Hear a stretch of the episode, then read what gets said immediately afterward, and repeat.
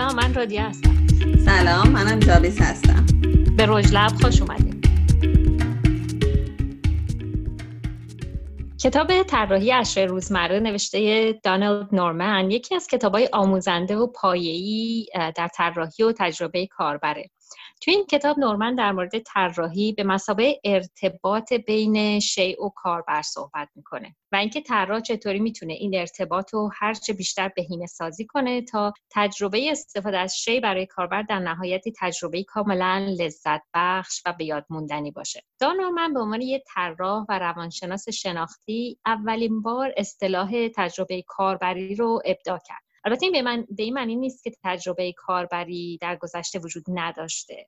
تجربه کاربری به قولی از چهار هزار سال پیش، از زمانی که فنگ شویی به وجود اومد یا تدوین شد، شروع به شکل گرفتن کرد. جالبه بدونی که نورمن میگه که اول کتاب اسم کتابش رو گذاشته بوده روانشناسی اشیای روزمره و دوستان آکادمیکش هم همه بهش میگن که اوکی خیلی عالیه، چه اسم خوبی، و بعد تصمیم میگیره که با همین اسم چاپش کنه. بعد از اینکه میبره انتشاراتی، انتشاراتی بهش میگه که آقا این اسم خوب نیست، بعد اسمش رو تغییر بده. نورمن هم یکم همچین ناراحت میشه. بعد صحبت میکنن با هم و انتشاراتی راضی میکنه نورمن و میگه که اگه این کتاب با اسم روانشناسی اشیای روزمره منتشر کنی میره تو بخش روانشناسی ها و هیچ کس نمیاد نگاه کنه، هیچ کدوم از اون طراحایی که تو کتابشون نوشتی نمیان این کتابو بردارن نگاه کنن. بنابراین بهتره که اول کتابتو با طراحی اشیای روزمره شروع کنی تا به مخاطبات جواب بده. و اینطوری میشه که نورمن اسم کتابو عوض میکنه و خودش میگه که یه زمانی من به این نتیجه رسیدم که باید تن بدم به نیازهای بازار و یکیش این بود، یکی از این زمانها زمانی بودش که مجبور شد کتابش رو عوض کنه. چه جالب، اینم در واقع یه جور تئوری دیزاینه که تو کتابش هم مطرح میکنه که چطور با بازار همخونی داشته باشید. شاید خیلی از ما جمله فرم فالوز فانکشن رو شنیده باشیم که اولین بار لوئی سالیمان، معمار معروف، در سال هزار و هشتصد و نود و شش مطرح کرد. حالا این خیلی تئوریک به نظر میاد، ولی در واقع این کتاب نورمن یه جورایی توضیح این مفهومه، یعنی نورمن به زبون خودش سعی کرده این مفهوم رو باز کنه.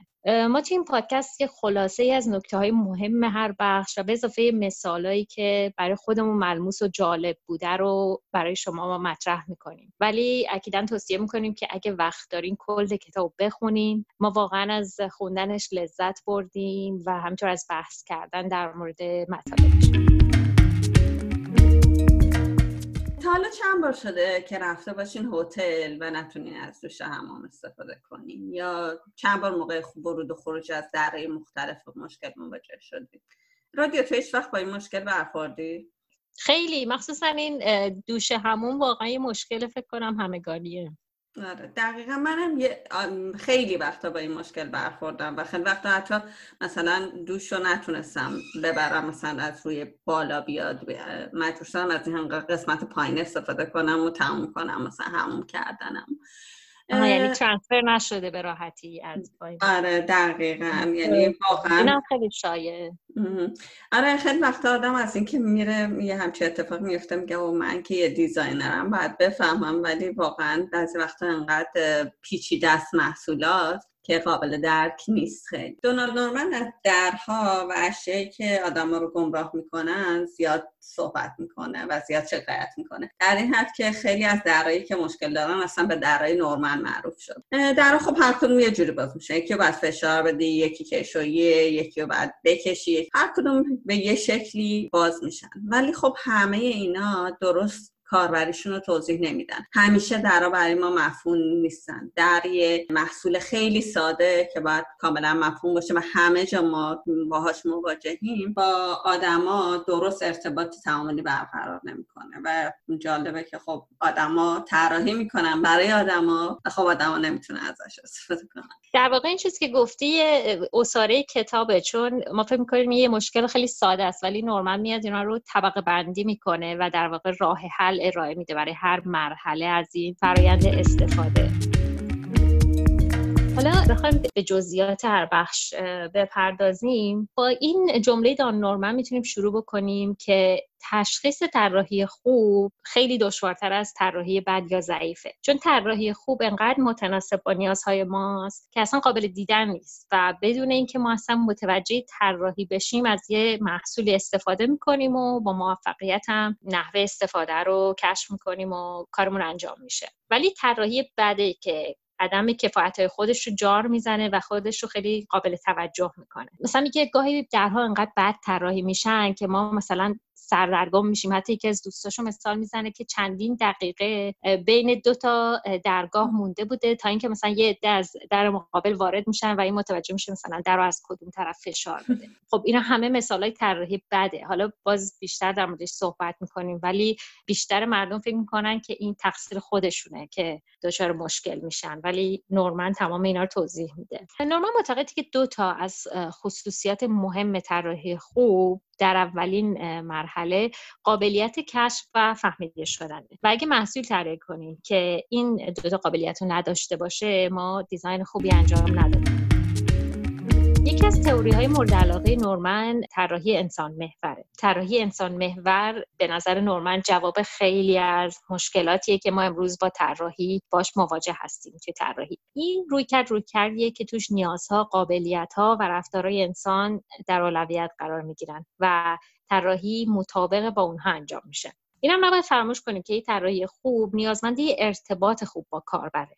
طراحهای بزرگ در واقع طراح تجربه‌های لذت بخش هستند. تجربه اهمیت خیلی زیادی در به خاطر سپردن یک تعامل خوشایند با یک محصول داره. این علت که شناخت و احساس کاملاً دو تا مقوله در هم تنیدن. حالا باز توی بخش بعد بیشتر توضیح میدیم، ولی اکثرا فکر میکنیم که احساس و شناخت از هم جدا هستن، ولی اینطور نیست و یه طراحی خوبی مسئله رو بهش توجه میکنه. مثلا یه ماشین یا یه سیستم اول از همه نیازمند اینه که یه ارتباط خوب و واضح با کاربر برقرار بکنه و دو تا نکته مهم توی این ارتباط واضح اینه که اولا به کاربر نشون بده که امکان چه اقدام‌هایی وجود داره روی دستگاه، مثلا فشار دادن دکمه یا کشیدن دستگیره. تمام اینها نیازمند ارتباط خوبه و همینطور این که دستگاه چطور کار میکنه. اینم باز یکی از نکته‌های مهم. اصول پایه‌ای یه تعامل موفق با کاربر چیه؟ این در واقع در نهایت هدف کتابه، ولی توی بخش اولم یه توضیح کلی در موردش میده. خب ما کلمه های انگلیسیش رو سعی کردیم به فارسی برگردونیم. یه سری معادلای قبلی هم وجود داره براشون. مثلا اولیش افوردنسه که خیلی قابلیت ترجمه کردن. مثلا توی معماری environmental affordance، قابلیت محیطی. حالا کارایی هم میشه بهش گفت. بعد سیگنیفایر، این که مثلا چه نشانگرهایی برای راهنمایی کاربر توی محصول گنجونده شده. بعدی فیدبک یا بازخوردی که به کاربر میده دستگاه. دیگه کانسترینت ها هستن یا محدودیت یا چارچوب هم میتونیم بهشون بگیم. خیلی قید ترجمه کردن. و کانسپچوال مدل یا مدل های مفهومی و در نهایت مپینگ. مپینگ فکر می‌کنم یکی از سخت‌ترین مفاهیم برای ترجمه باشه. حالا یا میشه گفت الگوهای تناظری یا نقشه استفاده، الگوی استفاده. وقتی که مفهومش رو توضیح بدیم باز قابل فهم‌تر میشه. با هر کدوم از اینها به طور خلاصه اینجا آشنا میشیم و در نهایت بیشتر در بخش بعدی بازشون میکنیم. همه این اصول پایه‌ای طراحی به کاربر کمک میکنن که تجربه راحت‌تر، دلپذیرتر و در نهایت به یاد موندنی تری از این فرایند استفاده داشته باشه. افوردنس یکی دیگه از اصول پایه‌ای تعامله که ما توی فارسی ترجمه‌های زیادی از آدمای مختلف داریم ازش. من و رودی هم یه کمی ترجمه بهش اضافه کرد. یکی کارایی میتونه باشه، قابلیت یکی دیگه از ترجمه ها میتونه باشه، توان کنشی یا استطاعت کنشی که اون استطاعت کنشی برای ما جذاب‌تر از بقیه‌اش. در حقیقت افوردنس شاخه‌ایه که راه‌های احتمالی استفاده از محصول رو نشون میده. یعنی یک رابطه بین شی و توانایی‌های کاربره که چگونگی استفاده از شی رو تعیین می‌کنه. ما همیشه فکر میکردیم که خصوصیات یه بخشی از محصول هستن، ولی در حقیقت استطاعت کنشی موجود در یک محصول بستگی به خصوصیات محصول و کاربر هر دوتا داره. مثلا ما میگیم که صندلی استطاعتش یا قابلیتش اینه که بشینیم روش، یا صندلی رو میتونیم از جایی بلند کنیم و به یه جای دیگه منتقل کنیم، که این توانایی برای افراد مختلف فرق میکنه. در حقیقت افوردنس هر محصول برای هر فردی نسبت به فرد دیگه متفاوت. مثلا یکی از مباحث اینه که افوردنس محصولات مختلف روی همدیگه تاثیر میذاره. شما مثلا از یه صندلی استفاده میکنین، ولی اون همون صندلی رو یه زمانی زیر پا میذارین، میرین مثلا یه چیزی از تو قفسه برمی‌دارین. اینا به این دلیله که اون استطاعت کنشی یا افوردنس این محصول شبیه به همون افوردنس نردبونه. قاشق برای غذا خوردن تعریف میشه برای فرد نرمال، ولی خب یک نفری که پارکینسون داره اون براش یه قاشق دیگه طراحی میشه که هر دو تا یه وسیله برای غذا خوردنه ولی با افوردنس‌های متفاوت.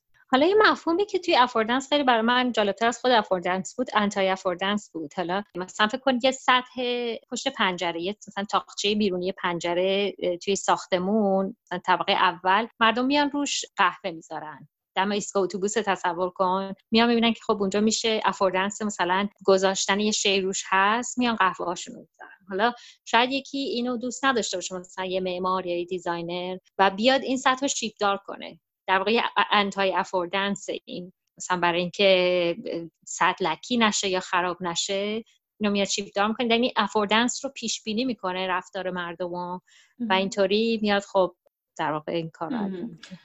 و خب خیلی وقتا این کارایی قابل پیش بینیه، ولی بعضی وقتا هم کاملا نامرئیه و نمیتونیم ببینیمش یا پیش بینیش کنیم. کارایی در حقیقت تعیین میکنه که چه کنش‌هایی امکان پذیره و نشانگرها میگن که چگونه این کنش‌ها در موقعیت خودشون قرار میگیرن. نشانگر یه زیرمجموعه‌ای از قابلیت‌ها هستن که به صورت بصری به عنوان یک راهنما به کاربر نشون میدن که یه شی یا محصول چطور کار میکنه. طراحان باید بر اساس نیازهای کاربر یه سرنخ‌هایی رو به اونا بدن که از نشانگرها استفاده کنن. به یه طراح خوب نیاز داره که بتونه در بین همه اشیاء دیگه هدف، ساختار و عملکرد خودش رو با استفاده از نشانگرها بیان کنه. نشانگرها رو ما زیاد می‌بینیم اطراف خودمون، مثلا لیبل ها، خیلی از طرح‌های موجود توی دنیا می‌بینیم، مثلا نوشته از اینجا باز میشه قیچی کنین، بکشین، فشار بدین. یه همچین چیزایی عملاً نشانگرهایی هستن که به صورت بصری به ما کمک میکنن که روش استفاده از محصول رو پیدا کنیم. و خب کارایی ها یا همون افوردنس ها بیشتر مفهومی اینو به ما میرسونن تا با کلمه، تا با لیبل، تا با حالا نشونه های خاص خودش. یه جورایی میشه گفت که قابلیت یه جورایی متافوره و نشانگر یه جورایی کلمه است که خودش رو بیان.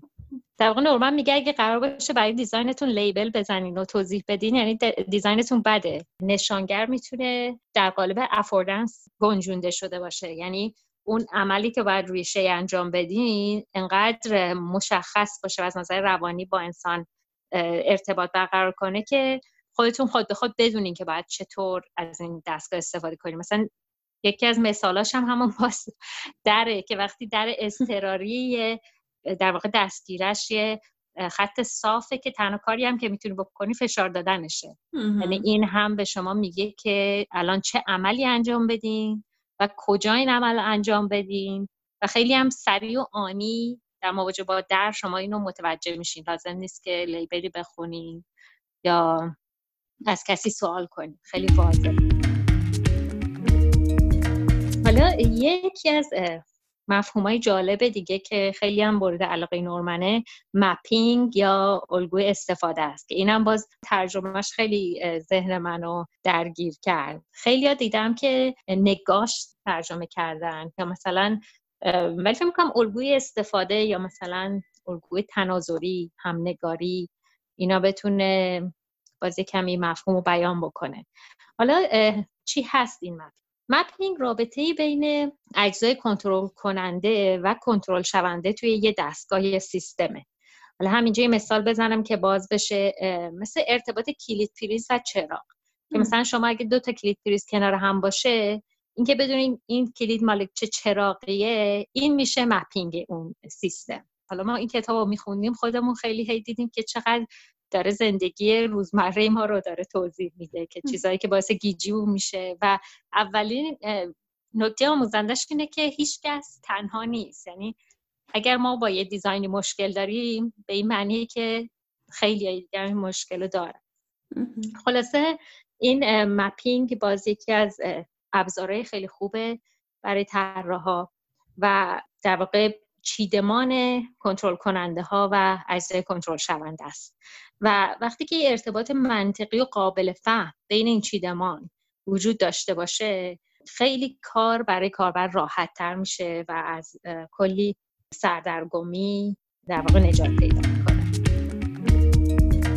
مفهوم بعدی فیدبکه یا بازخورد، که توی بخش بعدی، بخش دوم هم خیلی از فیدبک صحبت میکنه، چون که حالا بخش بعدی خیلی در مورد احساس کاربر صحبت میکنه و فیدبک هم خیلی توی احساس کاربر تاثیر داره. به این معنیه که مثلا شما فرض کنین یه دستگاهی رو میخواین استفاده کنین، حالا مثلا ماشین ظرفشویی. وقتی دکمه استارت رو میزنین، انتظار دارین که بفهمین آیا دستگاه شما شروع به کار کرد یا دکمه مثلا اشتباهی رو زدید یا چه اتفاقی افتاد. اگه هیچ اتفاقی نیفته، هیچ صدایی نیاد، هیچ چیزی روشن نشه، این یعنی که شما فیدبک نگرفتین از دستگاه. و این خیلی مهمه توی احساسی که شما دارین، چون که احساس کنترلتون رو از دست میدین اگه فیدبک نگیرین. بنابراین اگه این فیدبک درست به شما داده بشه، خیلی احساس خوشایندتری توی استفاده از دستگاه دارین. فیدبک ها واقعا خیلی زیادن. حالا مثلا شما دکمه دانلود رو میزنین و میبینین که یه گرافیکی به شما نشون میده که دانلود داره اتفاق میفته و اگه این اتفاق نیفته، شما باز نمیدونین که این انجام شد یا نشد، اینترنتتون وصل قطع، خلاصه باعث یالمه سردرگمی میشه. حتی یه چیزای خیلی کوچولی مثل مثلا بسته شدن در ماشین، مثلا وقتی در یه صدای خاصی میده، این اطمینان رو به ما میده که این بسته شد، مثلا کلیک بسته شد. دقیقاً خیلی مهمه. یعنی انواع مختلفی هم داره. حالا اینی که تو مثال زدی فیدبک مثلا شنواییه، یا یکی از مثالی که کتاب زده بود که هیچ وقت آدم بهش فکرم نمیکنه، چون مثلا دیزاین خوبه، همونطور که خودش میگه تلفنه.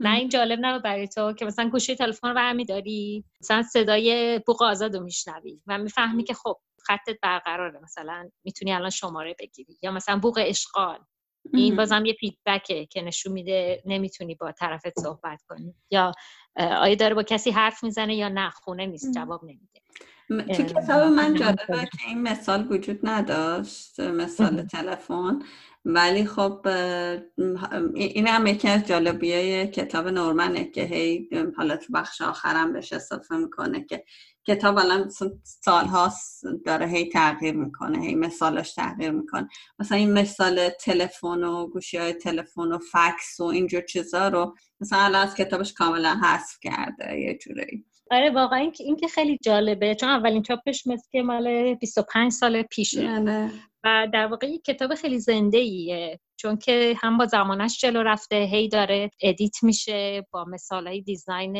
همزمان خودش، هی ادیت میشه و بعدش هم که خب خیلی تو دیزاین زمان خودش اثر گذاشته و همچنان هم به اثرگذاریش ادامه میده. خیلی اصطلاح وارد دنیای دیزاین کرده.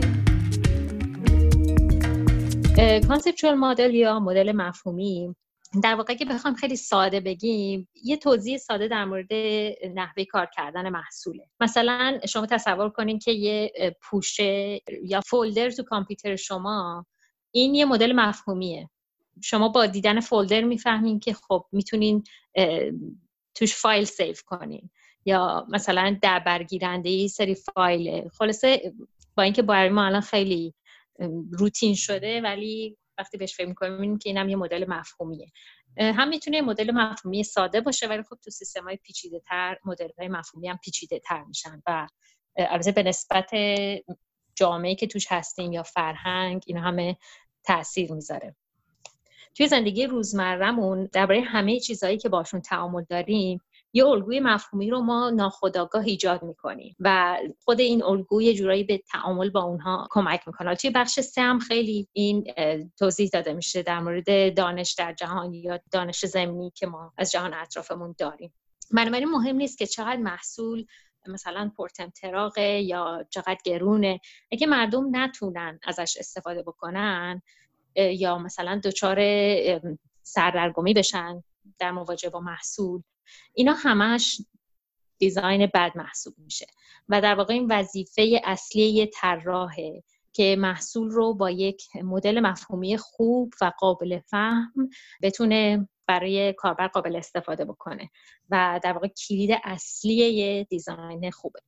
جالبه اون چیزی که داشتی میگفتی در مورد فولدر که حالا یه جورایی نشون همون فولدر یا پوشه رو نشون میده. من داشتم فکر میکردم به یه سری از این مدل‌های مفهومی که حالا یه جورایی دارن منسوخ میشن، مثلا سیو کردن رو ما از فلاپی هنوز استفاده میکنیم به عنوان حالا یه جورایی مدل مفهومیه که آدما وقتی فلاپی رو میبینن سیف میاد تو ذهنشون. ولی حالا یکی از تمرینایی که من به دانشجوام میدم هم همینه که عملاً سراغ چیزایی که دیگه داره تکرار میشه و قدیمی میشه میرن توی آیکونای کامپیوتر و فکر میکنن که چطور میشه جایگزین کرد. و اغلب خب خیلی سخته این جایگزین کردنه، ولی جالبه که یه سری از این و یه ولی یه سری چون کلن موندن همونطوری مثل ترشکن مثلا سطل زباله که توی سال هست. یه سری از دانشجوهای تو اصلا فلاپی رو ندیده باشن، نسلی هم که اصلا نمیدونن اون چیه.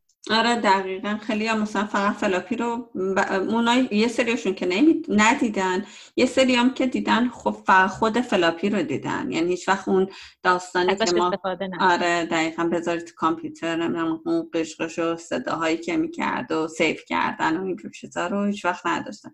خب حالا واقعاً مهمه که مدل مفهومی بروز باشه. حالا چیز خوبی که توی آخر این بخش نورمن ازش حرف میزنه از این میگه که طراح‌ها نیازمند تشریک مساعی با رشته‌های دیگه هستن و واقعا این یکی از نکته‌های کلیدی و مهم طراحی موفقه. به نظر من اینکه یه گروهی فقط به عنوان طراح بشینن با هم دیگه تصمیم بگیرن طراحی کنن به هیچ عنوان کافی نیست و خب مسلماً قسمت سخت طراحی محصول یا تولید محصول هماهنگی با رشته‌های مختلفه. هر کدوم از ماها یه جور مختلف فکر می‌کنیم، ولی واقعاً من توی پروژه‌هایی که اینجا کار کردم و حالا احتمالاً تو هم رادیوی همچین تشریک مساعی رو با رشته‌های دیگه داشت. با گوشت خونم احساس کردم. دقیقاً اینطوریه که واقعاً پروژه‌های پروژه‌های موفقی‌اند که با نگاه‌های مختلف مهندسا، معمارا، روانشناسا، جامعه شناسا دور هم نشستیم و پروژه رو تعریف کردیم و به حل مسئله پرداختیم. دقیقاً. البته این گفتنش راحته، ولی واقعاً یکی از شاید بزرگترین چالش‌های حرفه دیزاین باشه که چی میگه یه جوری ارتباط سازنده داشتن با فیلدهای دیگه یا رشته‌های دیگه. مثال بارزش مثلا معماری داخلی، طراحی داخلی و معمار معماری هستش که باید همیشه این دوتا با هم کار کنن و خیلی وقتا هم خیلی هم دیگر به رسمیت نمیشناسن، ولی در نهایت باید به نتیجه‌ای برسن و اینجاست که مدیریت این پروژه‌ها خیلی اهمیت پیدا میکنه. میبینم که دل پرخونی داری.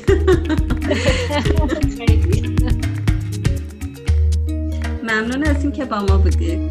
با تشکر از جان بارتمن سازنده موزیک پادکست و جر درکسن برای پشتیبانی فنی.